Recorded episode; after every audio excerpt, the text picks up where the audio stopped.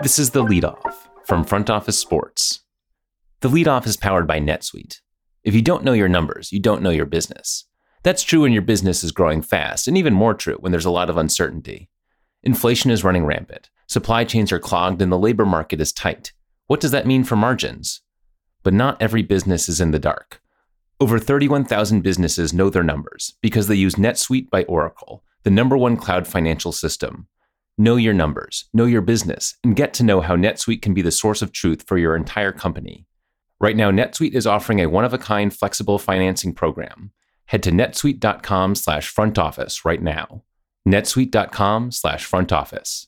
netsuite.com slash front office. It's Monday, August 22nd. I'm Owen Poindexter, senior writer for Front Office Sports. Here's what we're following in the business of sports. Paramount Global is keeping U.S. rights to the UEFA Champions League at a much higher price.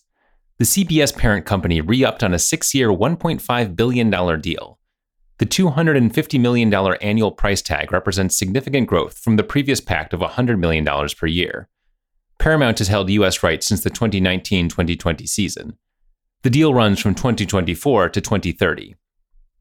Amazon was the other finalist for the rights, a source familiar with the matter told Front Office Sports. UEFA also met with Fox, NBC, ESPN, Telemundo, Warner Bros. Discovery, DAZN, Apple, and Univision. Paramount was selected for its combined reach in linear and streaming, as well as its established relationship with UEFA. Paramount Plus had 43.3 million subscribers at the end of the second quarter. While European soccer rights typically operate on a three year cycle, UEFA and Paramount saw value in continuity over a longer term. UEFA will sell Spanish language rights separately. They're currently the property of Univision for around $50 million annually. Sticking with soccer, the Premier League's most valuable team could soon hit the market. There is a growing sense that Manchester United could be sold by the Glazer family, according to The Independent. The team was valued at $4.6 billion by Forbes in May. The Glazers, who also own the Tampa Bay Buccaneers, have faced regular protests from fan groups complaining about a lack of investment in the team and its Old Trafford Stadium. The family hasn't publicly committed to a full sale, but has recently shown interest in selling a stake. The Glazers have been in talks with private equity firm Apollo on a minority stake sale, but there are no immediate plans to invest further in the club. The club's stock rose 10% from Monday to Thursday last week. A full sale could top that of Chelsea, which went to a consortium led by Los Angeles Dodgers, Lakers, and Sparks co owner Todd Boehly and Clearlake Capital for $5.3 billion in a deal that closed in May. Now to Oakland. The A's continue the Byzantine process of seeking a deal to remain in Oakland, but should they bolt to Vegas, they'll have a very interested suitor. Billionaire hotel magnate Phil Ruffin, owner of Circus Circus and other properties, reportedly met with A's executives last week in Las Vegas. Negotiations appear to be gaining steam, Ruffin also met with A's leadership in Oakland on August 2nd.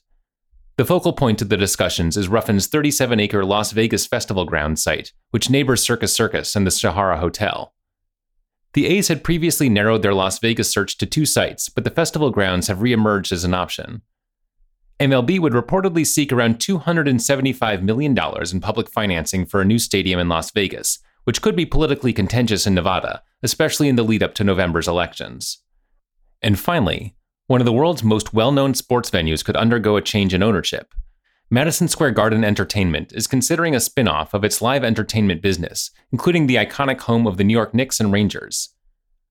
The company announced Thursday that its board of directors approved exploring the move, which would create a separate public company. The new entity would include Madison Square Garden, regional sports networks MSG, MSG Plus, and streaming app MSG Go, the networks broadcast the Knicks, Rangers, New York Islanders, New Jersey Devils, Buffalo Sabres, and New York Red Bulls. The new entity would also hold long term arena license deals with the Knicks and Rangers, and the Hulu Theater, Radio City Music Hall, the Beacon Theater, and the Chicago Theater. MSG Entertainment would hold around one third of the new company. It would also continue to hold MSG Sphere, which is building its first entertainment venue in Las Vegas, and a majority of restaurant and nightclub company Tao Group Hospitality.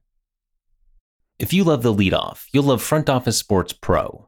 Front Office Sports Pro is a membership product that provides business leaders with actionable, timely insights on the most promising opportunities where sports meets industry. Sign up at frontofficesports.com/pro to become a member and receive cutting-edge research reports, access to the Pro Investor Directory, deal tracker, exclusive merchandise, and experiences among a community of like-minded professionals.